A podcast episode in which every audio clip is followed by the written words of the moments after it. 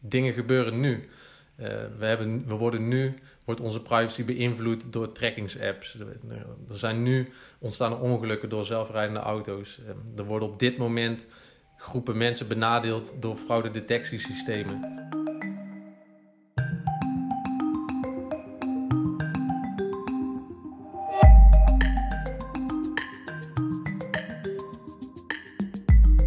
Welkom bij alweer de vierde Surf AI Innovators podcast. Eh, de podcast waarin we kijken naar wat we kunnen met artificiële intelligentie en machine learning in onderwijs en onderzoek. Nou, uh, Thomas, Andres, we zitten weer bij elkaar met z'n drieën. Vandaag uh, praten we met Rudy van Belkom, maker van de website de toekomst van AI.nl en toekomstonderzoeker bij de stichting Toekomstbeeld der Techniek. voordat Rudy als toekomstonderzoeker aan de slag is gegaan, heeft hij ruim zes jaar lesgegeven aan de Fontes Hogeschool als uh, lecturer Trend Research en Concepting. En vandaag uh, spreken we hem over zijn uh, kijk op de toekomst van artificial intelligence. en dan een beetje ook in het kader van wat wij bij SURF doen met onderwijs en onderzoek. Rudy, leuk dat je bent. Dank. Goed je te zien. Ja, leuk. Kan je ons misschien heel kort even uitleggen hoe je toekomstonderzoeker bent geworden en wat dat dan betekent? Ja, dat is niet de eerste keer dat me deze vraag wordt gesteld. Dus dat is, ja, daar heb ik wel een antwoord op vaak ehm, in de kroeg of waar dan ook, nou ja, nu iets minder, maar dan is het helemaal een mooie gesprekstof natuurlijk. Uh, om, om enige verwachtingen omtrent voorspellen weg te nemen. Ik ben geen toekomstvoorspeller, dus ik heb ook geen glazen bol. En daar kan ik ook niet in kijken om te zien waar het heen gaat. Wat, wat we wel kunnen doen is de toekomst verkennen. Dus we gaan kijken naar mogelijke toekomstscenario's. Daarom is het in het Engels ook futures researcher. Dus er zijn meerdere toekomstbeelden mogelijk. En wat ik doe is uh, vooral experts uh, op het vakgebied, uh, literatuur binnen het vakgebied, congressen, conferenties, maar ook veel creatieve methodieken. Dus allerlei workshops en dergelijke organiseer ik om vooral heel veel mensen samen te brengen die gezamenlijk nadenken over wat de mogelijke toekomsten van AI zijn. En mijn taak is om dat eigenlijk te analyseren en daar verslag van te doen. Um, dus voor het project De Toekomst van AI heb ik denk ik ja, wel 40 expert-interviews gehouden, vier scenario-workshops georganiseerd. Nou, een hele lijst aan boeken en artikelen natuurlijk tot me genomen. En dat alles moet ook een soort service zijn, denk ik, voor mensen die niet 18 maanden de tijd hadden om zich in het onderwerp te verdiepen, maar wel graag op de hoogte blijven. En zo zie ik mijn taak eigenlijk ook wel. Dus uh, het is inspireren van mogelijkheden, een stukje informeren van wat eigenlijk de, de basiskennis is en zou moeten zijn, wat mij betreft dan. Um, en een stukje adviseren, agenderen. Dus ook hebben we wel, nemen we wel enigszins stelling. Dus we zijn een soort onafhankelijke stichting. Dus we zijn niet in opdracht van een ministerie per se. Dus we kunnen ook wel agenderen en adviseren. Ja, precies. En als ik je goed begrijp, in ieder geval een van de hoofdtaken is uh, het samenbrengen van een heleboel informatie en inzichten. Uh, om daar een beetje richting te geven aan een, aan een onderwerp. Uh, wat dan in dit geval artificial intelligence is, maar ook iets heel anders zou kunnen zijn. Ja, klopt inderdaad. Um, ik denk ook dat zeker binnen het onderwerp van artificiële intelligentie er nogal wat ruis is, nogal wat hype termen in, in een aantal media terechtkomen. En voor mensen is het denk ik ook moeilijk om ja, waanzin van waarheid te onderscheiden, als het al kan. Um, ja, zijn het robots die ons gaan overnemen of is het simpele statistiek? Nou ja, vaak ligt de waarheid een beetje in het midden. En ik denk ook als het gaat om toekomstscenario's, zeker ook op het gebied van AI, gaat het vaak over ofwel het is de utopie waarin AI al onze wereldproblemen oplost, ofwel de dystopie waarin de mens buitenspel wordt gezet. En ik denk juist dat daartussen heel veel varianten liggen. En ik zie het ook wel als mijn taak om daar mede vorm aan te geven, om dat in ieder geval tastbaar te maken, wat daar dan tussen kan liggen. En ja, kijken naar de toekomst heeft vooral zin om te bepalen wat je vandaag gaat doen. Dus het is ook helemaal niet interessant om te kijken, komen die scenario's uit? Dat is helemaal niet, nou ja, dat heeft mijn interesse in ieder geval niet. Dat, dat, dat is niet waarom het ons om te doen is. Het is veel meer dat je je geïnformeerde keuzes in het nu kunt maken eigenlijk. Rudy, zit daar een bepaalde urgentie voor jou ook in? Dat dat nu moet, dat we daar nu over moeten weten? Ja, um, ik denk dat keuzes die we vandaag maken juist een hele grote impact hebben op de toekomst. En wat misschien ogenschijnlijk eh, ehm, kleine nuances zijn en soms semantiek, hè, van potato, potato bijna. Maar ik denk dat juist die kleine verschillen kunnen zo'n enorme consequenties hebben in de toekomst. En zeker als het gaat om een technologie die steeds meer autonoom zou kunnen gaan uh, handelen, dan lijkt me nog wel zinvol om dan nu inderdaad na te gaan welke ja, beoordeling, beoordelingskader stellen we daar nu eigenlijk aan. Wanneer is dan iets goed of fout? En wat vinden we eigenlijk goed of fout? Um, dat, dat, dat zijn best wel fundamentele vraagstukken. En wat wel interessant is, wat ik ook tijdens het onderzoek heel erg merkte, ook in scenario workshops, is dat mensen, als je de vraag stelt hoe zie jij de toekomst met AI voor je, dat het veel meer gaat over welke toekomst mensen in het algemeen voor zich zien. En dan welke rol AI daarin speelt, is eigenlijk uh, bijna nog ondergeschikt. Dus daar moest ik in workshops vaak op wijzen van, oké, maar welke rol speelt AI dan in dit uh, scenario? Maar dat is, ik denk, juist goed. Uh, technologie is een middel om een bepaald doel te bereiken, niet andersom. Dus ik vond het juist interessant dat mensen nadachten over wat is eigenlijk ons ideale toekomstbeeld. En inderdaad vervolgens pas de vraag stellen, hoe kan AI hier een rol in spelen? En daarbij is de vraag of het een rol kan spelen en zo ja, welke rol het kan spelen. En is, dan is het inderdaad ook niet vreemd uh, dat je, wat jij al zegt, komt met die um, lijn tussen een dystopie en een utopie dat is natuurlijk ook al iets van alle tijden. En uh, in AI hebben we weer iets nieuws gevonden waarin dat zich tot uiting komt eigenlijk. Uh, we zien nieuwe mogelijkheden ontstaan die hier voorheen nog niet zo realistisch waren wellicht. Ja, en het komt in die zin ook akelig dichtbij. Hè? Als het gaat over ethische vraagstukken, die zijn ook niet nieuw. En AI heeft ook zeker ethiek niet uh, uitgevonden. Um, maar misschien wel wat nieuw leven ingeblazen. In de zin van ja, dat je voorheen wellicht, uh, wat ze dan armchair philosophy noemden. Ja, die tijd is in die zin wel voorbij. Um, dingen gebeuren nu. Uh, we, hebben, we worden nu, wordt onze privacy beïnvloed door trackingsapps. Er zijn nu ontstaan ongelukken door zelfrijdende auto's. Uh, er worden op dit moment groepen mensen benadeeld door fraudedetectiesystemen. Dat is geen filosoferen, dat is, dat, is, dat is praktijk. En ethiek is natuurlijk altijd wel praktijkgerichte filosofie. Um, maar meer dan ooit is het denk ik zaak om daar nu afspraken met elkaar over te maken. En bij andere technologieën was de ernst misschien even groot. Maar de snelheid waarin zich dat dan ontwikkelde misschien, uh, zat daar wat meer tijd. Uh, of was tijd een andere factor in ieder geval. Um, ik wil even vragen, hoe kijk je daar zelf tegenaan? De, de, de, het goede van AI en het slechte. En waar, waar staat, uh, staat de wijzer op, de, op welke schaal staat hij? Staat hij meer naar het goede, meer naar het slechte? Kan je, kan je daar iets over zeggen? Ja, technologie is op zichzelf niet goed of slecht. Het gaat erom wat mensen ermee doen. Dus het is aan ons juist om die wijzer naar het goede te plaatsen. Dus ik geloof ook wel in die zin in, een, in dat de toekomst niet iets is wat ons overkomt, maar iets waar we zelf sturing aan geven. En daarom ook weer die keuzes die we nu maken zo belangrijk zijn. En AI is in die zin is een mooie spiegel voor onszelf. dus we eigenlijk onze eigen tekortkomingen worden door datagedreven systemen eigenlijk uitvergroot. Dus we zien nu eigenlijk AI-systemen worden verweten dat ze biases hebben, maar het systeem heeft geen bias. De mens heeft een bias en het is menselijke data die daarin gaat en daar komt dus een bias als gevolg uit. Dus het is een beetje dat garbage in, garbage out principe. En in die zin geloof ik wel dat de tekortkoming die AI dus zichtbaar maakt, dat dat ook een meerwaarde kan zijn in het oplossen van die tekortkomingen. Dus juist waar data de nadelen uitvergroot, kun je het dus ook inzetten om de voordelen uit te vergroten. Um, en ik denk dat daar heel veel kansen liggen. Uh, zolang we maar bewust zijn van het feit waar, de, waar de, ja, ook de nadelen liggen. En zolang we ook maar open blijven om met elkaar na te denken over de vraag: is AI nu de beste oplossing? of niet. En zo niet, zet het niet in. Uh, omdat het nu lijkt het soms wel een soort natuurwet waarin we geen, hè, waar geen ontkomen aan is, maar het, het, blijft een keuze. En ik denk dat dat wel een heel belangrijk element is in mijn pleidooi ook in die zin. Er is een stuk nu en er is een stuk toekomst. Over het nu, heb jij een beeld ook met jouw onderzoek hoeveel AI er momenteel al wordt ingezet? Ja, dat is uiteindelijk ook een beetje een definitievraagstuk. Hè? Wanneer is iets AI en wanneer niet? Laten we even uitgaan um, dat AI in ieder geval veelal datagedreven methodieken zijn. En of het dan machine learning is of daarbinnen deep learning of toch meer eh, kennisrepresentaties of symbolische systemen. Dat, dat, dat valt wat mij betreft allemaal onder diezelfde noemer van AI.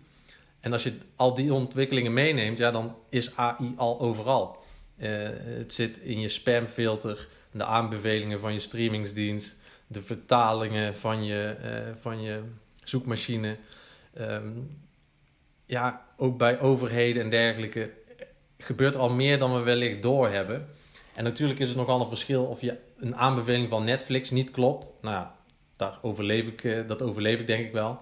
Maar als het gaat om een uh, medische toepassing, dan zijn de, is de impact natuurlijk anders. En ik denk ook dat daarin wel belangrijk is om onderscheid te maken in toepassingsgebieden en dus bijbehorende risico's. En nu wordt vaak AI en de impact zo'n beetje op één hoop gegooid. Um, dus ik denk dat daar ook wel goed is om de context steeds mee te bepalen en mee te wegen. Uh, als je zo die voorbeelden hebt van toepassingen van AI die, nou, laten we zeggen, beter uh, in de context passen en minder goed in de context passen, heb jij dan uh, nu al direct bepaalde ideeën welke context um, waar AI bij gedijt en waar het risico's oplevert? Uh, ik moet zelf denken aan een uh, bekende van mij, uh, Scott Robbins. Die heeft daar ook wat over gepubliceerd. Uh, waarin hij zegt: Een AI-toepassing is ideaal voor een, een praktijk waarin je kan controleren of de conclusie van het algoritme ook kloppend is. dus hij neemt zelf bijvoorbeeld de medische sector juist als een goed voorbeeld. Omdat als jij um, probeert gezwellen of, uh, of signalen van kanker te detecteren op scans. Dan kan je daarna met een biopsie controleren of dat algoritme inderdaad gelijk heeft. En of het dus beter voorspelt dan de menselijke arts. Uh, terwijl in andere situaties die controle er niet zo is. Herken je dat of kijk je daar op een andere manier naar? Nee, zeker. Um, en zeker vanuit het uitgangspunt dat het veelal datagedreven systemen zijn.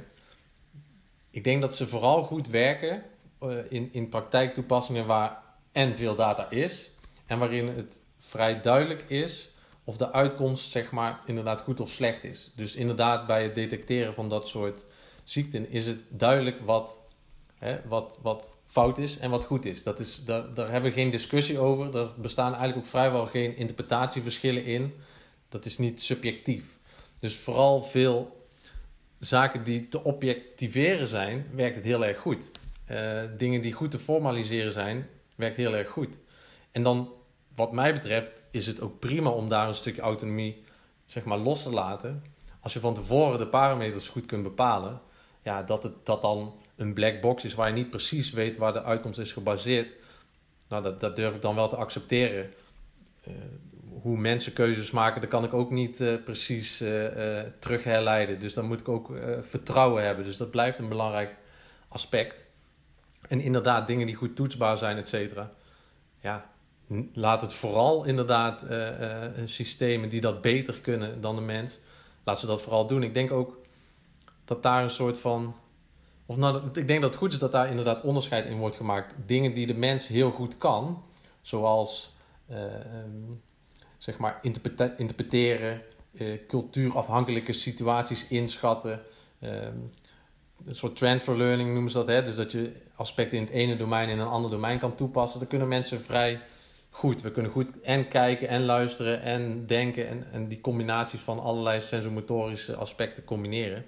Een systeem is, is daar minder goed in om en te kijken en te redeneren tegelijkertijd, maar is veel beter en heeft veel meer rekenkracht dan wij zelf hebben. Dus ja, ik, ik, ik zie ook niet zo in waarom we per se menselijke intelligentie moeten nastreven. Menselijke intelligentie bestaat al en wij hebben bepaalde dingen waar we heel goed in zijn en bepaalde dingen waar we niet goed in zijn. Laat dat elkaar juist versterken. Waarom moeten systemen emoties hebben? Wij hebben emoties. Weet je, waarom, waarom moet het daarmee eigenlijk eh, moet er een soort competitie ontstaan? Uh, superintelligentie, ja, wellicht, maar volgens mij is het veel interessanter om te kijken hoe kunnen we onze eigen tekortkomingen, zeg maar, uh, ja, aanvullen met een systeem ja. die bepaalde zaken gewoon veel beter kan. Wij noemen bijvoorbeeld iemand die, nou, inmiddels misschien al niet meer hoor, maar iemand die goed kan schaken, dat vinden we iemand dat is intelligentie, hè? Maar, maar dat is alleen maar omdat mensen, het menselijk brein daar niet per se heel goed in is. Om dat soort setten vooraf uit te denken. Een computer kan dat veel makkelijker. Ehm, en zo zijn er meerdere dingen. Ja, creativiteit is, hadden we ook vooralsnog als een menselijk goedje eh, gezien. Maar ja, nu zijn er ook systemen die creativiteit op zijn minst kunnen nabootsen. Nou ja, is dat erg? Nee. Maar je, je pleit dus wel in die zin voor een, ehm, een toekomst. Hè? Je, je zei aan het begin van uh, we, ontdekken meerdere toekomsten.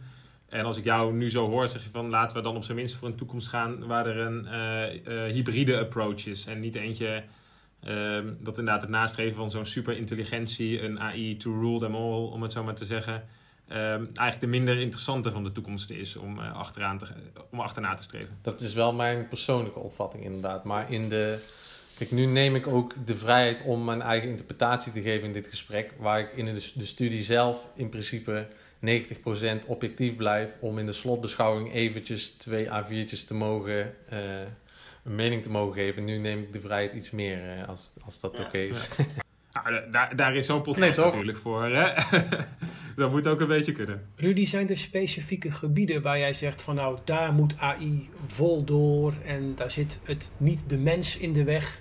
Heb je daar voorbeelden van? Ja, ik ben, ik ben niet zozeer van de domeinen dat ik zeg, nou, ik ben echt helemaal expert op dit domein en daar. De, de algemeenheden wellicht die ik net aangaf en de voorwaarden die nodig zijn, zijn ongeacht het domein volgens mij de, de factoren die bepalend zijn. Dus inderdaad, is er genoeg data? Is de uitkomst goed te sturen? Als het antwoord op een, op, laten we zeggen, een checklist ja is, dan zeg ik ga ervoor. Welk domein dat dan is, vind ik persoonlijk als onderzoeker iets minder interessant. Dus ik, ik ben zelf, en ik snap wel dat mensen daar wel behoefte aan hebben, maar minder zo van deze voorbeelden. Ik, ik ga meer onderzoek doen naar welke voorwaarden zijn er. En dat zit ook in de rol van mijn eh, of mijn rol als toekomstonderzoeker en de achterban die we hebben, dat zijn van overheidsinstanties tot universiteiten, tot corporates, tot uh, nou, alles zit daartussen. Um, dus mijn rol is ook juist om voorwaarden te stellen, of in ieder geval hè, uh, voorwaarden op te schrijven, waarmee mensen zelf de vertaalslag naar de praktijk, naar hun eigen praktijk kunnen maken. Dus ik zou best een aantal voorbeelden kunnen geven hè, van bijvoorbeeld inderdaad die medische toepassingen waar dat prima kan. Ik had ook uh, een praktijkcasus in, in de studie opgenomen van een club die spoorwegdetectiesystemen ontwikkelde. Waarbij normaal, nou ja, enigszins handmatig moet worden gekeken of een spoor wel of geen uh, schadesignalen heeft. Dat is nogal, er ligt nogal wat spoor in Nederland. En wil je dat allemaal bijhouden, dat is nogal een klus. Terwijl nou ja, beeldherkenningssystemen die continu het spoor kunnen scannen en aan kunnen geven waar mogelijke fouten zich bevinden. Dan denk ik, ja, dat, dat is top. Ik bedoel, dat doet het in de krant niet zo goed. Uh, en mensen denken dan niet van, wow, wat spannend. Maar, maar daar is wel waar AI momenteel de meeste kracht eigenlijk heeft. In dit soort toepassingen. Die inderdaad minder hoge ogen opgooien als het gaat om uh, uh, ja, spanning en sensatie. Nou, ik vind het wel een spannende, Rudy. Ik vind het wel een mooi. Ik vind het wel een hele mooie. Want hoe, hoe, hoe, hoe gaat het dan? Zit er een cameraatje op de trein? En terwijl de trein rijdt, filmen ze de rails en dan wordt dat daarna verwerkt? Of? Ja, en misschien zelfs, ik denk wel zelfs in real-time een heel eindje. Uh, maar die beelden worden, ja, die, die systemen zijn getraind, net als eigenlijk een systeem wat uh, inderdaad kankercellen kan herkennen. Je kunt heel goed van tevoren aangeven wanneer is het goed en wanneer is het fout. En die kan dus ook detecteren wanneer het afwijkt. En dan is het maar dat er een voorselectie wordt gedaan dat dan eventueel een monteur of ik weet niet hoe, hoe iemand die een treinrails repareert heet, maar hè, dat die ter plekke die selectie gaat bekijken of het inderdaad uh, fout is of niet. Nou ja, dat scheelt volgens mij zoveel tijd en zoveel veel efficiënter kan het dan zijn dat er veel meer tijd overblijft voor misschien belangrijkere zaken. Zonder te willen zeggen dat het spoor in die zin onbelangrijk is. Maar... Ja, precies.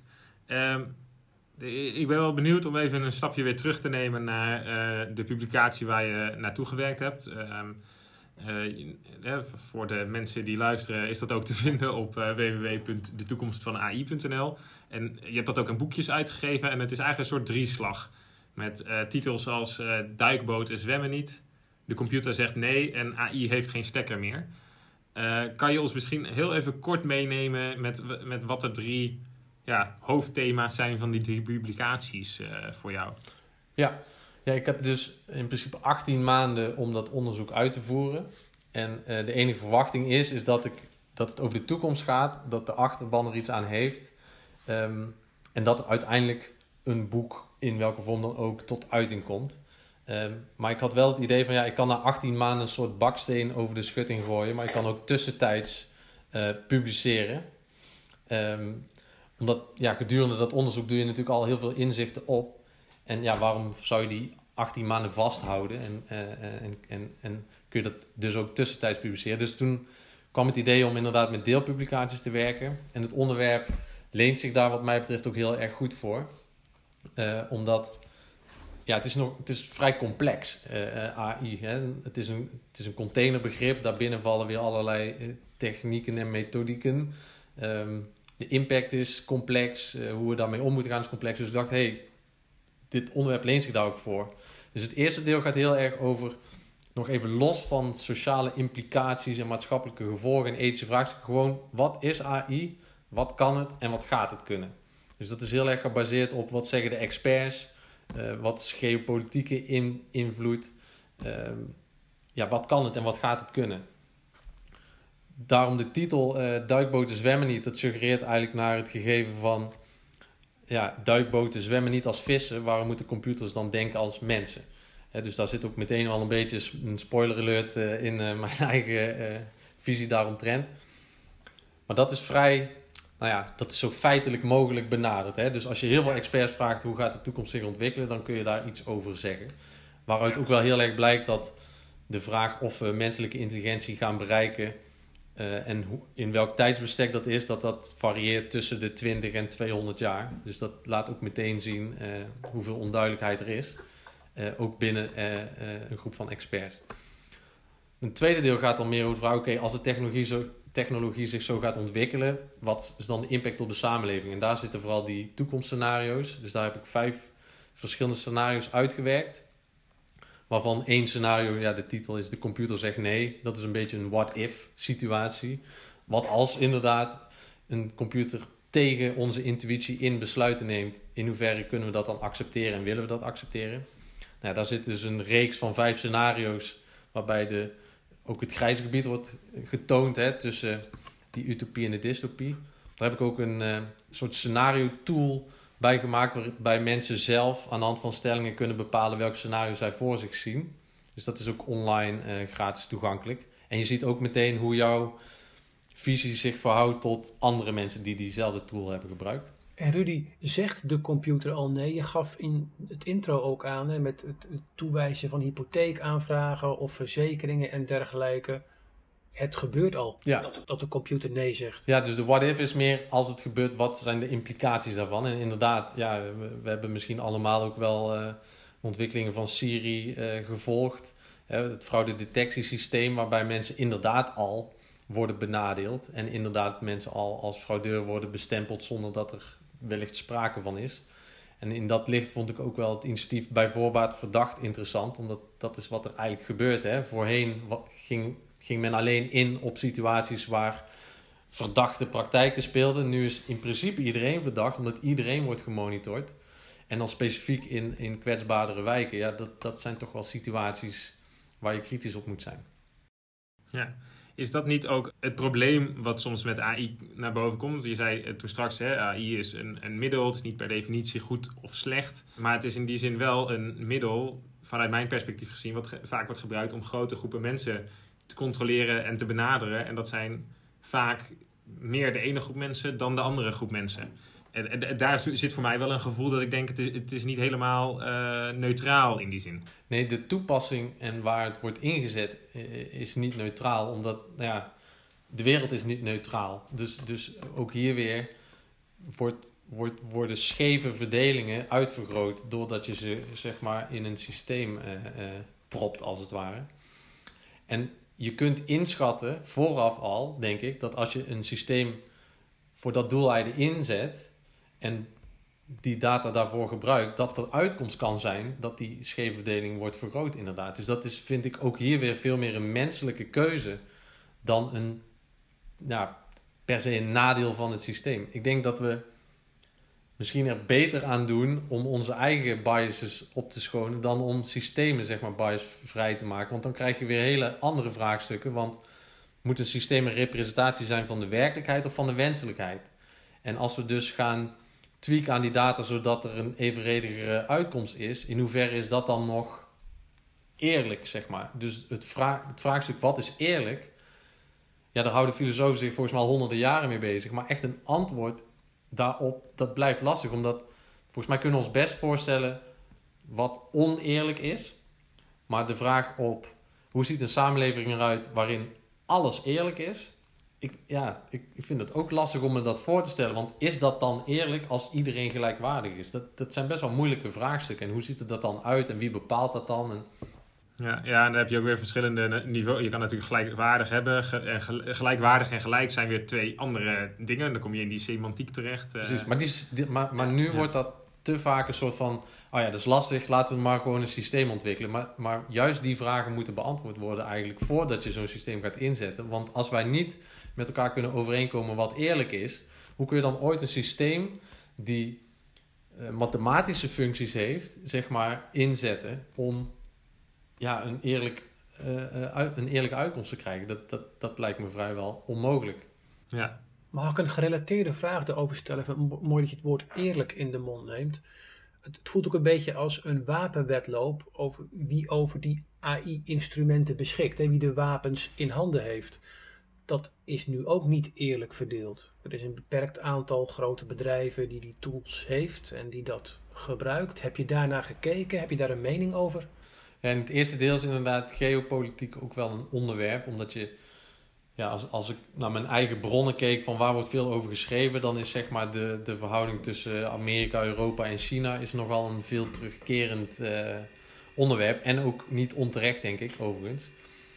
Um, ja, iemand die ik sprak zei ook van ja, eigenlijk tegen mijn stelling in dat je de toekomst ook deels wel gewoon in de hand hebt. Hij zegt ja, die, die trein die rijdt toch. En de vraag is, stap je op en waar stap je op? Uh, en dat, ja, daar kan ik hem ook niet helemaal ongelijk in geven. Omdat wij kunnen natuurlijk allemaal wel heel mooi hier bijna filosofisch uh, redeneren van we moeten goed nadenken over het, het moet een middel zijn, et cetera. En ik sta daar oprecht ook wel achter. Maar ik ben me ook wel bewust van de praktijk waarin ja, misschien landen als China of Amerika die een andere waardesystemen hanteren, wel doorgaan. Ja, hoe verhoud je jezelf daartoe? En kun je dan inderdaad zeggen, nou jongens, even pauze, want wij moeten nog met elkaar praten daarover. Ja, uh, volgens mij was het Maarten de Rijk die, die zei, je kunt geen, geen scheid, scheidsrechters opleiden als je geen spelers in het veld hebt. En dan denk ik, ja, dat, dat, daar, daar zit ook wat in. Dus de balans tussen, uh, het is geen natuurwet, en, maar het gaat wel door is, is wel moeilijk inderdaad. Ehm, maar dat maakt niet dat het gesprek uh, daarmee irrelevant wordt. En, en dat, dat neigt dan ook weer een beetje in mijn hoofd, in mijn connectie linkt dat naar uh, de AI heeft geen stekker meer. Je, ja, je, je laatste deel. Uh, kan je daar nog een beetje toelichten? Ja, en dat is ook aanvullend op, op, op die verhoudingen die misschien niet altijd even eerlijk zijn. Dat zie je dus ook, of misschien wel zelfs, met e-, ethische richtlijnen. Dus er zijn er legio. Er zijn heel veel ethische richtlijnen door, door overheden, door, door non-profits, door instituten, door wetenschappers. Nou, er zijn echt honderden, misschien durf ik wel te zeggen. Er is een onderzoek door ETH eh, e Zurich uit mijn hoofd. Die hebben 84 uh, eh, van die richtlijnen geanalyseerd. En daaruit zie je eigenlijk wel dat, ondanks dat het er veel zijn, of in ieder geval in, in, in, in, in kwantiteit, dat de verspreiding van die richtlijnen beperkt is. Als in de meeste richtlijnen komen toch uit Europa, Noord-Amerika en Japan. Uh, ik geloof dat van die 84 zijn er zelfs 13 uit het Verenigd Koninkrijk. Dus daar zit, ja, dat zijn toch de meer ontwikkelde landen, economisch, uh, uh, ja, de rijkere landen zo gezegd, die ook de ethische vraagstukken behandelen. En daar kun je inderdaad ook weer vraagtekens bij stellen. Hè. Wat we eerder al constateerden is dat AI en hoe we daarmee omgaan, dat is, dat is ook cultureel bepaald. Ja, in hoeverre weerspiegelen die richtlijnen dan ook die diversiteit. Je noemde geen China trouwens in dat uh, lijstje. Sorry? Je noemde China niet in dat lijstje waar richtlijnen vandaan kwamen. Nou, er komen wel richtlijnen vandaan, alleen minder. Dus ze hebben een wereldkaartje eigenlijk gemaakt. En van die 84 richtlijnen hebben ze gekeken waar komen die nu vandaan. Uh, in de, de, volgens mij de tijd van dat onderzoek was 2018 of 19 was er, waren er inderdaad geen Chinese richtlijnen. Die zijn er inmiddels wel. Um, ik denk ook dat het vanuit een westers perspectief heel makkelijk is om China weg te zetten als, nou ja, daar hebben ze niks aan privacy en daar, daar, daar, daar doen ze niet mee. Ik denk dat dat niet helemaal waar is. Privacy is daar ook een factor, maar misschien interpreteren ze het daar anders. Um, zonder uitspraak te willen doen over wat is dan eh, goed of slecht daarin. Volgens mij moeten juist, is het belangrijk om juist al die um, waardes mee te wegen, omdat AI je kunt wel zeggen de Nederlandse waarde voor AI, maar ja, die bestaan niet, want AI is, heeft, kent geen grenzen. Dus je zult toch mondiaal met elkaar overeen moeten komen hoe je die systemen inzet en onder welke voorwaarden. En dan maakt het allemaal niet makkelijker, zeg maar. Um, dus ja, diversiteit, eerlijke verdeling, dat zijn begrippen die terugkeren. Ook als je kijkt naar, eerder noemde je al de bedrijven die het ontwikkelen, dat zijn ook een selecte groep. En binnen die bedrijven werken ook weer een selecte groep mensen, waarbij diversiteit misschien ook weer een beperking is. En dus zie je ook allerlei initiatieven ontstaan waarbij uh, ook gemengde achtergronden, zeg maar, uh, dat dat moet worden gestimuleerd, ook in de ontwikkeling van die systemen. Ja, tel al die zaken bij elkaar op en dan heb je inderdaad wel 18 maanden nodig om daar iets zinnigs op papier te krijgen. Ja. Um, even een vraag over eh, je, wat je net zei. AI wordt vooral gedaan door nou, een select few, wil ik zeggen. Maar dat bedoel ik niet zo. Maar dat zijn toch uh, geselecteerde mensen die dit gaan doen. Uh, maar wat je ook ziet is dat het steeds meer mainstream wordt. Dus dat het ook ja, steeds meer mensen gaan erover nadenken. En die gaan die vragen stellen. Precies die je die hier, hier, hier, hier neerlegt. Van, van wat, wat betekent het precies. En dus denk je dat, dat het zich op een natuurlijke manier uh, dit, dit debat uh, naar voren gaat komen? Of moeten we, moeten we er harder op, op inzetten en zeggen: wacht, de, de tijd is nu en we moeten, we moeten erover na gaan denken en we kunnen het niet laten liggen? Wat is een beetje daar jouw idee bij? Ik denk inderdaad zeker dat het, het is een veelbesproken onderwerp en dat is, dat is goed. Ik zou dat ook niet een hype willen noemen, omdat dat weer dat dat vluchtig is en ik geloof niet dat het dat is. Ik denk wel dat het dat dat gesprek gevoerd blijft worden. En dat is ook belangrijk. Um, ja, als ik me dus beroep op die analyse die is gedaan naar die 84 verschillende guidelines, ja, dan wordt het gewoon duidelijk dat het beperkt verdeeld is. Dus dat toch inderdaad die select few uh, uh, daarover oordelen.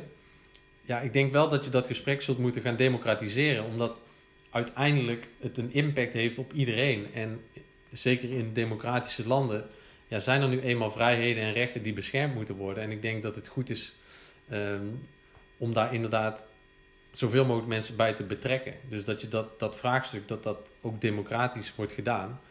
Um, dat is niet makkelijk, want als je met tien mensen moet besluiten waar je op vakantie gaat, dan lopen de meningen al uiteen. Uh, laat staan over dit soort vraagstukken. Maar dat is geen argument om het niet te doen, denk ik. Um, dus persoonlijk zou ik inderdaad pleiten om dat gesprek te democratiseren. Ja, de, de bescheiden bijdrage die ik daar zelf aan probeer te leveren is. Um, ik heb een ethisch ontwerpspel ontwikkeld. Wat bedoeld is om mensen met verschillende achtergronden van verschillende uh, um, know-how, zeg maar, ook bij elkaar te zetten om dat gesprek te voeren. Uh, en wat je vaak merkt is dat het, het gesprek ook heel abstract is, complex daardoor, maar, maar daardoor ook beperkt toegepast. En ik hoop met die tool eigenlijk ook de vertaalslag te maken van die abstracte waarden naar meer concretere richtlijnen in de praktijk. Dus veel meer, oké, we willen privacy, maar er zijn verschillende stakeholders en die hebben verschillende perspectieven en die hebben weer verschillende belangen. En je moet op een gegeven moment ook die prioriteiten gaan wegen, want ja, wil je en privacy en transparantie, ja, daar zitten bepaalde trade-offs. Um, en dit is dan een beetje een klassieke verdeling, maar op veel meer van dat soort uh, onderwerp heb je waardeconflicten. Uh, en dat wil niet zeggen dat het het een of het ander is, maar je zult toch uh, moeten gaan bepalen waar je de focus legt en wat voorrang heeft. Um, en er zijn inderdaad ook technieken waarbij je value sensitive design, dat je waarde ten opzichte van elkaar maximaliseert.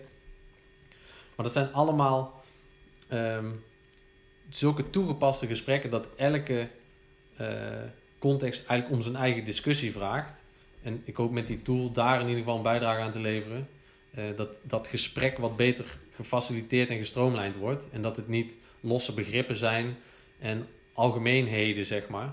Omdat we allemaal wel privacy willen. Dat is, hè, niemand zegt, ah, boeien. Of tenminste, er zullen best wel mensen zijn die dat uh, zeggen. Maar over het algemeen zijn we het over die grote richtlijnen wel eens. Hè. Transparantie is belangrijk, privacy is belangrijk, het moet eerlijk zijn. Maar ja, de invulling daarvan en in de context en voor verschillende stakeholders, nou ja, daar zijn nog wel wat slagen te maken. En ja, dat spel zou daar een, een uh, nogmaals een bescheiden rol, maar wel een rol in kunnen spelen. Zou het Nederlandse onderwijs wat kunnen met je ontwerpspel, ethische ontwerpspel? Zeker. Ja, ik heb het ook samen ontwikkeld uh, met uh, de Hogeschool van Utrecht, het lectoraat Artificial Intelligence en ook met uh, NAN, Norm Instituut. Ook met het oog op dat het verspreid wordt ook binnen het onderwijs inderdaad. En binnen het bedrijfsleven. En ik denk die combinatie heel goed is. Ja, bij de Hogeschool Utrecht bij die faculteiten, er gaat ook ICT, ja, dat zijn eigenlijk de ontwikkelaars van de toekomst. Dus ik denk dat het goed is dat zij dat al meekrijgen. Uh, dus zeker, ja, allemaal uh, kunnen ze het in die zin gebruiken, denk ik. Ja. Ja, jullie hadden ook een heel mooi webinar een paar maanden geleden, heb ik jullie gezien, ja. waar je het ook, waar je het ook uh, toonde. Ja. Dus ik ben, ben benieuwd, meer ook in algemene zin, waar jij een rol voor het onderwijs ziet bij die discussie. Ik denk dat de, de discussie daar ja, begint en eindigt, zou ik bijna willen zeggen. Uh, in de zin van, ja, daar, da, daar zitten de professionals van de toekomst. Dus hoe zij, zeg maar, hun, hun ja, de kennis die ze daar meekrijgen, die, die is toch veelal wel bepalend. Ook al zullen veel studenten dat nu ontkennen. Uh, maar toch veelal bepalend zijn voor de keuzes die zij zelf in hun professionele leven maken. En ik denk ook bij uitstek dat, dat, een, dat het onderwijs een tak is, of een gebied is waarbinnen ook ruimte is voor het experiment, waar, waar je ook dingen kunt proberen. Dus hoewel die tool voor mijzelf niet een soort beta-versie is, want het is, het is bruikbaar in die zin, maar blijft het wel een doorlopend proces van testen. En ja, de reden om ook met Hogeschool Utrecht samen te werken is dat ik ook hoop dat zij dat binnen het onderwijs gaan inzetten, met studenten daarover praten. En ook zeker een, uh, een 2.0 en een 3.0 en, en et cetera versie van dat spel gaan ontwikkelen. Omdat het, ja, de enige manier om erachter te komen, geloof ik, is om, is om het uit te proberen. En ik denk dat het zeker het onderwijs uh, met studenten daar uh, tijd en aandacht voor kan zijn, die misschien in het bedrijfsleven mist. Hè, want daar is de opvatting toch nog vaak tijd is geld. Um, en is er misschien minder aandacht om, om tijd vrij te maken om met z'n allen na te gaan denken over dit soort vraagstukken. Ik zeg niet dat het niet gebeurt, maar misschien in mindere mate. Dus het onderwijs zie ik zeker als een belangrijke uh, stakeholder daarin. Ja. En aansluitend daarop in de workshops die je hebt gedaan, ook voor je boeken. Heb je daar een beeld gekregen bij wat de awareness bij, bij de mensen die jij in die workshop hebt gehad, is op het gebied van, van privacy? En, en zien ze dat? Vinden ze dat belangrijk? Ja, ik denk dat die awareness er zeker wel is. Ik heb zelf ook uh, in het onderwijs gewerkt. Daar merkte ik ook wel dat, dat, dat, dat jongeren zich echt wel bewust zijn van, van dingen als privacy misschien wel bewuster dan we, dan we vaak denken. Ik heb ook wel eens bij, bij ROC's een soort workshops gegeven over, uh, was nog ja, wat jaren geleden meer over social media en de impact daarvan. En, en ja, hoe je je profileert en wat daar de gevolgen van kunnen zijn. En het verraste me eigenlijk ook dat zij, ja, als onderdeel daarvan ging ik altijd, uh, kreeg de namen van die studenten door en ging ik alvast een beetje kijken wat zij allemaal online deelden. Om, om wat confrontatie natuurlijk uh, te zoeken. Maar het viel me altijd heel erg mee wat ik vond. Ik dacht, ik vond eigenlijk juist dat zij er misschien nog wel meer dan, dan generaties daarna bezig zijn met, met hun privacy. Tegelijkertijd zie je ook uit allerlei onderzoeken dat veel mensen in staat zijn, of in ieder geval het prima vinden om persoonlijke informatie af te geven als ze daar voordelen voor terugkrijgen. Um, dus in algemeenheden ook hier weer denk ik wel dat het bewustzijn er is. Maar tegelijkertijd, hè, je hebt nu de Social Dilemma, een documentaire die toch in ieder geval in mijn kringen uh, uh, veelvuldig wordt gekeken en gedeeld. En dat mensen zich echt wel bewust zijn, ja, dit kan verslavend werken. Ja, dit heeft impact op mijn mentale gezondheid. Ja, de democratie uh, gaat ten onder wellicht als we hiermee doorgaan. En tegelijkertijd denk ik, maar in hoeverre gaan mensen na het zien van die documentaire hun gedrag aanpassen? En als ik naar mezelf kijk, ik heb nog steeds sociale media, ik gebruik nog steeds zoekmachines. Ik accepteer nog steeds algemene voorwaarden van apps zonder daar al te veel onderzoek naar te doen wat er precies in staat. Dus nou ja, houding en gedrag, even als klassieke eh, principes, daar zit vaak nog wel een groot verschil in. Het begint bij bewustwording, maar volgens mij is het nu zaak om juist die volgende stap te maken. En ehm, je, hebt je werk natuurlijk al gedaan bij STT, ook met als bedoeling om jullie eigen eh, partners, eh, eh, betrokken partijen, daar een hand eh, mee te helpen. Eh, volgens mij zijn wij ook semi-betrokken bij STT, geloof ik, als, Lid, als een ja. van, de, van de partnerpartijen. Ja. Ehm, wat zijn nou eerste concrete stappen die ehm, ja, partners, en dan denk ik nu vooral aan onze eigen instellingen natuurlijk, zouden kunnen gaan maken? Eh, je noemde al dat ethisch ontwerpspel, maar moeten we nu zelf richtlijnen gaan ontwerpen ook nog? Of eh, moeten we juist gaan experimenteren? Of moeten we normen afspreken met elkaar? Wat, hoe kijk je daarnaar? Ja, ik denk dat ehm, richtlijnen zijn er in die zin genoeg. Ehm, en, en ja, veelal zijn we, zoals ik eerder aangaf, het wel met elkaar eens, denk ik, ook over die algemene richtlijnen.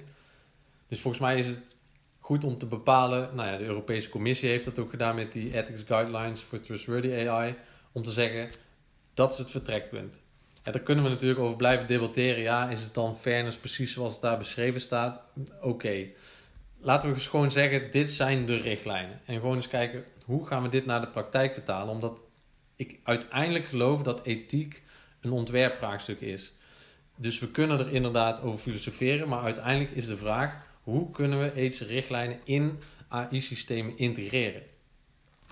En ik denk daarbij dat als we het niet in staat zijn om ook AI zelf ethische afwegingen te laten maken, dat het lastig gaat worden om ook echt ethisch verantwoorde AI-systemen in de toekomst te krijgen. Dus waar het nu vooral over gaat, is eigenlijk aan de hand van richtlijnen, assessments, checklists, die allemaal belangrijk zijn en goed zijn. Uh, maar daarmee evalueer je eigenlijk alleen maar. Dus dan zeg je, oké, hier moet het aan voldoen. En als het dan ontwikkeld is, ga je daarna kijken, voldoet het hieraan?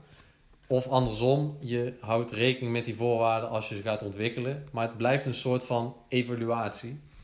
Maar ik mis daarin, tot dusver in ieder geval, de stap naar integratie. Dus hoe kun je echt, hè, wat ik eerder al aangaf, fairness moet je gaan uitdrukken in mathematische termen, zeg maar. Er, moet, er moeten concrete uitspraken gedaan worden. Het moet kwantificeerbaar zijn, anders kunnen we nooit bepalen of het wel of niet voldoet. En dan komt onderwijs dus denk ik ook hier weer uh, kijken. Dus ontwikkelaars, maar ook uh, economen, biologen, filosofen, dat maakt me eigenlijk niet zo uit. Dat zijn allemaal onderdelen van zo'n ethisch, ethische afweging, omdat een AI-systeem in de praktijk zal moeten gaan opereren. En het is bijna onmogelijk om zeg maar vooraf in een AI-systeem al die richtlijnen te programmeren. Omdat dan alle uitzonderingen ook meegenomen moeten worden. Als je bijvoorbeeld in het verkeer kijkt, je kunt een zelfrijdend systeem wel leren dat hij moet stoppen voor een rood stoplicht. Maar als die moet doorrijden om een groep mensen uh, het leven te sparen, om toch door rood te rijden, ja, dan moet hij dat ook weten. En wanneer dan wel en niet, moet hij dan ook weten. En als je naar mensen kijkt, ja, wij leren ook niet met een encyclopedie uh, als baby, zeg maar. Er wordt geen encyclopedie in een, in, in, een, in een wieg gedropt en dan gezegd, hey, succes. En dat je leert ook in de praktijk. Dus intelligentie is ook meer dan wat in je brein gebeurt. Dat is ook de koppeling met je lichaam. Um, dus zo'n systeem zal in de praktijk, in de context, eigenlijk zelf afwegingen moeten maken. En de enige reden dat mensen bijvoorbeeld met regels overweg kunnen, bijvoorbeeld je mag maximaal 100 km per uur rijden, is omdat we die laatste afweging in de praktijk zelf kunnen maken. Dus we kunnen in de context kijken, ga ik ook echt 100 km per uur rijden? Of moet ik inderdaad even afremmen omdat de verkeerssituaties uh, wijzigen, et cetera. Dus die laatste vertaalslag kun je bijna niet programmeren. En denk ook omdat er wet en regelgeving is. Want misschien wil ik wel harder rijden dan 100, maar we mogen niet meer harder dan 100 rijden overdag. Nee, maar, maar het punt is juist, die, kun je, die regels kun je wel programmeren. Alleen de uitzonderingen bijna niet. Omdat in de praktijk zijn er echt ja, ontelbaar uitzonderingen, zeg maar. Die we niet eens allemaal kunnen benoemen. Heel veel dingen zijn ook impliciet. We benoemen niet alles, zeg maar. We zeggen ook niet ja, I don't know. Uh, ik, ik heb nooit geleerd dat je een piramide niet kunt eten. Ik heb dat niet in een boekje geleerd. Iemand zei, Rudy, lees dit goed. eh, dat zijn eh, impliciete regels. Maar zo gaat het ook over gedragsnormen. Die worden ook niet altijd uitgesproken. Dus ja. En, ehm, en dan moeten we daarna ook weer langzaamaan een beetje gaan afronden. Ehm, want een deel daarvan zit inderdaad, wat jij zegt, in het ontwerp van die algoritmen en die toepassingen. Nou zijn de onderwijsinstellingen soms aan de kant van de onderzoeker misschien wel de partij die iets ontwerpt. Soms zijn ze de partij die iets eh, eh, eh, koopt of gebruikt of laat maken. Ehm, en neem bijvoorbeeld het, toepassen van machine learning algoritmes in het feedback geven op essays. Ehm, of het inschatten hoe druk het op de campus wordt. D- dat soort toepassingen, hoe kijk je daarnaar? Moet je daar als onderwijsinstelling juist mee gaan experimenteren? Of eh, moet je daarmee een beetje afwachtend zijn op wat de markt doet bijvoorbeeld? Heb je daar een visie op? Ja, Ik denk ehm, dat juist het onderwijs in deze en, en, en ook andere clubs die inderdaad eh, niet per definitie het systeem ontwikkelen, maar inderdaad inkopen, dat- zij zijn een belangrijke stakeholder in het geheel. En ik denk dat we in de situatie waarin het nu is, leggen we eigenlijk te veel verantwoordelijkheid bij de programmeurs. Dus we zeggen we hebben richtlijnen, het moet hieraan voldoen. En uiteindelijk moet, zijn het eigenlijk nu nog vooral programmeurs die dan een vertaalslag moeten maken naar de praktijk. Terwijl ik denk dat programmeurs niet alle verantwoordelijkheid zouden moeten krijgen. En dat ook niet eerlijk is, zeg maar. Ehm, en daarom is het denk ik belangrijk om te kwantificeren. Maar ook om meerdere stakeholders daar dus bij te betrekken. Dus ook de partijen die het tussen aanstekens alleen maar inkopen. Die hebben ook een stem. Want zij hebben veel meer verstand van de context waarin ze het gaan toepassen. Dus je kunt bijna niet een programmeur kwalijk nemen dat hij iets ontwikkelt met misschien algemene richtlijnen, dat dat in de praktijk niet precies werkt. Maar het is ook niet voor die specifieke gebruikspraktijk misschien ontwikkeld. Dus juist een club als het onderwijs die dat systeem inzet in hun context, die moet eigenlijk ook inspraak hebben in hoe het systeem ontwikkeld wordt, omdat zij veel meer kennis hebben van die specifieke gebruikscontext. En naar mijn mening eh, gaat dat nu, ja, wo- wordt die afstemming eigenlijk te weinig gedaan. Dus je koopt iets kant en klaar, dus je past het toe en dan daarna kom je erachter van hé, hey, eigenlijk eh, zitten daar beperkingen in. En ik denk dat die beperkingen misschien wel te voorkomen zijn als je dat gesprek vooraf beter voert. Ja, klinkt... eh, Maar dat is een inschatting. En dat zal, nogmaals, het onderwijs is daar één, één van die stakeholders, maar ik denk dat het in de zorg vergelijkbaar is. Ja, precies. En dat, dat, dat maakt natuurlijk dat je een van de kansen van, automa van eh, AI is het automatiseren en het, het standaardiseren. Ehm, dat iets wat uit een compleet andere context komt, wat daar goed werkt, niet per se toepasbaar meteen kan zijn voor jouw context. En die verantwoordelijkheid heb je zelf als instelling om te zorgen dat, een, dat jij jouw context ehm, die invloed gebruikt om te zorgen dat een uiteindelijke toepassing daarbij, eh, daarbij past. Ja, die gezamenlijke verantwoordelijkheid hebben we dus, denk ik. Ja. Ja, precies. Ja, gezamenlijke verantwoordelijkheid. Het lijkt mij een, eh, een, een, een goede manier om naar de toekomst van AI te, te kijken. Zeker.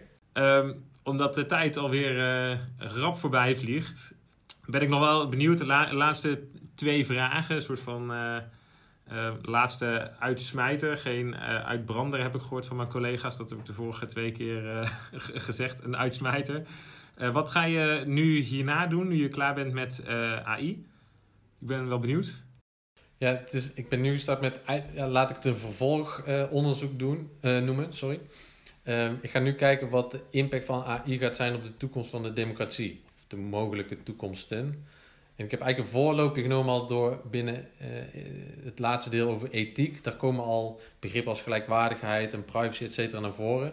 En ja, als je er goed over nadenkt, dan, dan zijn dat eigenlijk allemaal democratische beginselen.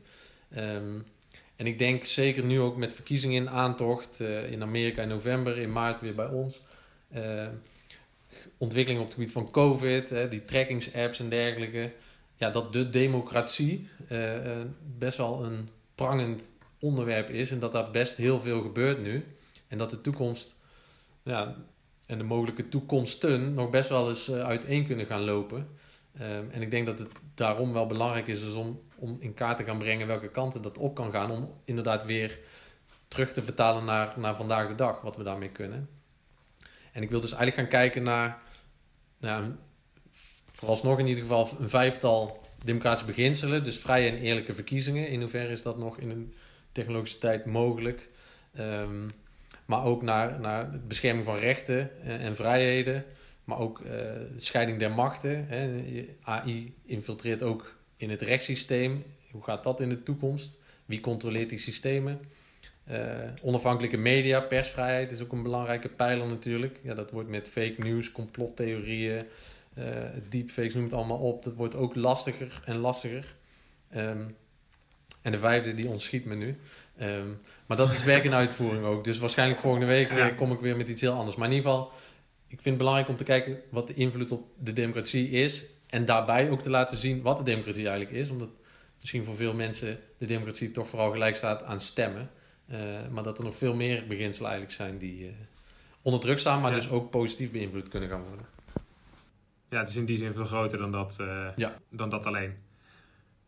Heel interessant, klinkt als een prachtig vervolgproject. Ja, dus wel weer 18 maanden ben ik wel weer zoet, denk ik. Ja, ja heeft in ieder geval weer wat duidelijkheid in, in deze toch wel hectische tijd soms. nee, zeker. Dus ik denk ook, dat maakt het interessant en ook wel urgent misschien zelfs. Omdat ja, dat denk ik ja, ook. echt democratische beginselen echt wel onder druk staan, zeg maar. En niet altijd met slechte bedoelingen, maar uh, ja, er is wat aan de hand, zullen we maar zeggen. Dat, uh, dat kunnen we denk ik niet ontkennen. Uh, hebben we nog laatste dingetjes? Volgens mij uh, zijn we er helemaal. Dan willen we je van harte bedanken, Rudy, voor de tijd die je met ons gespendeerd hebt. Graag gedaan. de inzichten gedeeld rondom je professie in het algemeen en je werk rondom AI in het specifiek. Uh, ik heb er in ieder geval weer een boel van geleerd. En, ik ook. Ja, dat is altijd goed hè. Met elkaar praten, daar, daar komt zoveel nieuwe informatie uit, uit naar voren. Uh, ja, ik hoop dat het niet de laatste keer is dat we je een keertje mogen spreken of zien uh, her en der ergens. heel interessant wat je gedaan hebt. Ontzettend bedankt. Dankjewel Rudy, fantastisch. Echt heel, heel mooi verhaal. Ja, graag gedaan jongens. Nou, mannen, dat was het weer. Een uh, heel enerverend gesprek met Rudy. Ik heb er uh, veel van opgepikt. Wat vonden jullie ervan? Ja, super interessant. Ik ben, uh, ik ben eigenlijk vooral ook heel erg geïnteresseerd in, in, in zijn vervolgstap, die 18 maanden AI en de toekomst van de democratie. Dat, is, dat kwam wel een beetje in het gesprek naar boven, dat dat ja, dat dat echt aandacht nodig heeft. En ik vind het ook heel leuk om te horen dat hij zich hiervoor gaat inzetten. En ik ben erg benieuwd.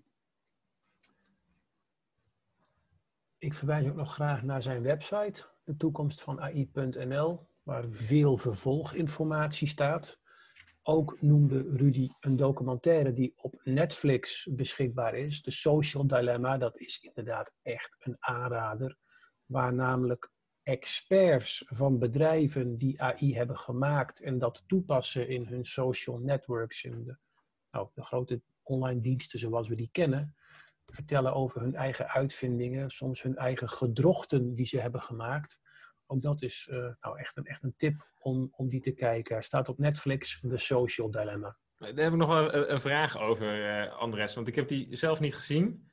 En ik zag op, uh, in, in de community op Twitter ook nog wel wat backlash op die documentaire komen. Van mensen die, die vonden dat het een beetje een, ja, een, een, een show was van uh, mensen die, ja, vooral dan vaak witte mannen, die in eerste instantie um, iets gebouwd hadden.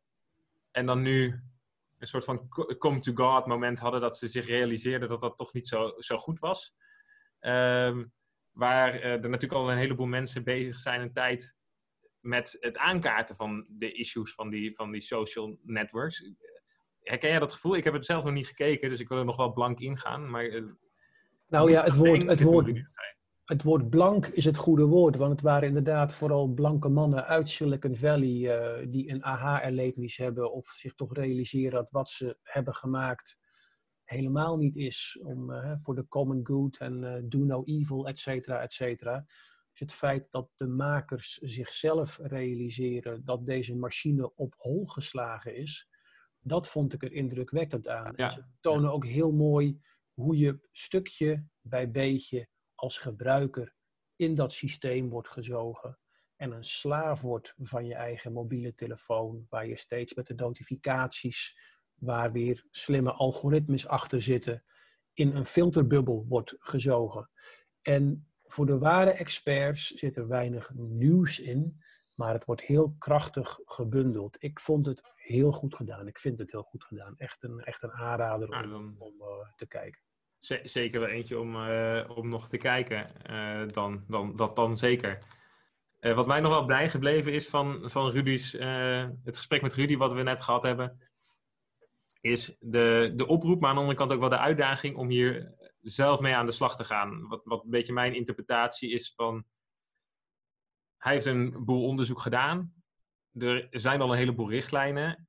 En nu ligt de uitdaging eigenlijk bij de mensen, jij en ik, on- onze luisteraars, eh, wie dan ook, om hier wat mee te gaan doen. Te kijken wat is er nodig om AI op een goede manier toe te passen. En dat gaat verder dan alleen maar dingen inkopen of juist die discussie op zo'n hoog abstractieniveau hebben, maar ook voor jezelf kijken wat is eerlijk in de praktijk waar ik, waarin ik iets wil gaan veranderen bijvoorbeeld. Ehm, ja, dat zette mij wel weer aan. Het zet een beetje tot actie in die zin, eh, voor mij in ieder geval. Ik weet niet of jullie dat herkennen. Ja, precies. Heel herkenbaar. Nee, ik, eh, sorry, ik, het, het, komt, eh, het is echt, het was eh, information dense en ik, eh, ik heb vooral zitten luisteren, maar ik vond het echt super interessant. En, eh, Ja, ik, ho- ik hoop dat de mensen die nu met ons meeluisteren datzelfde gevoel hebben. Dat ze het ook super interessant vonden. Volgens mij moeten we er gewoon een eh, einde aan breien.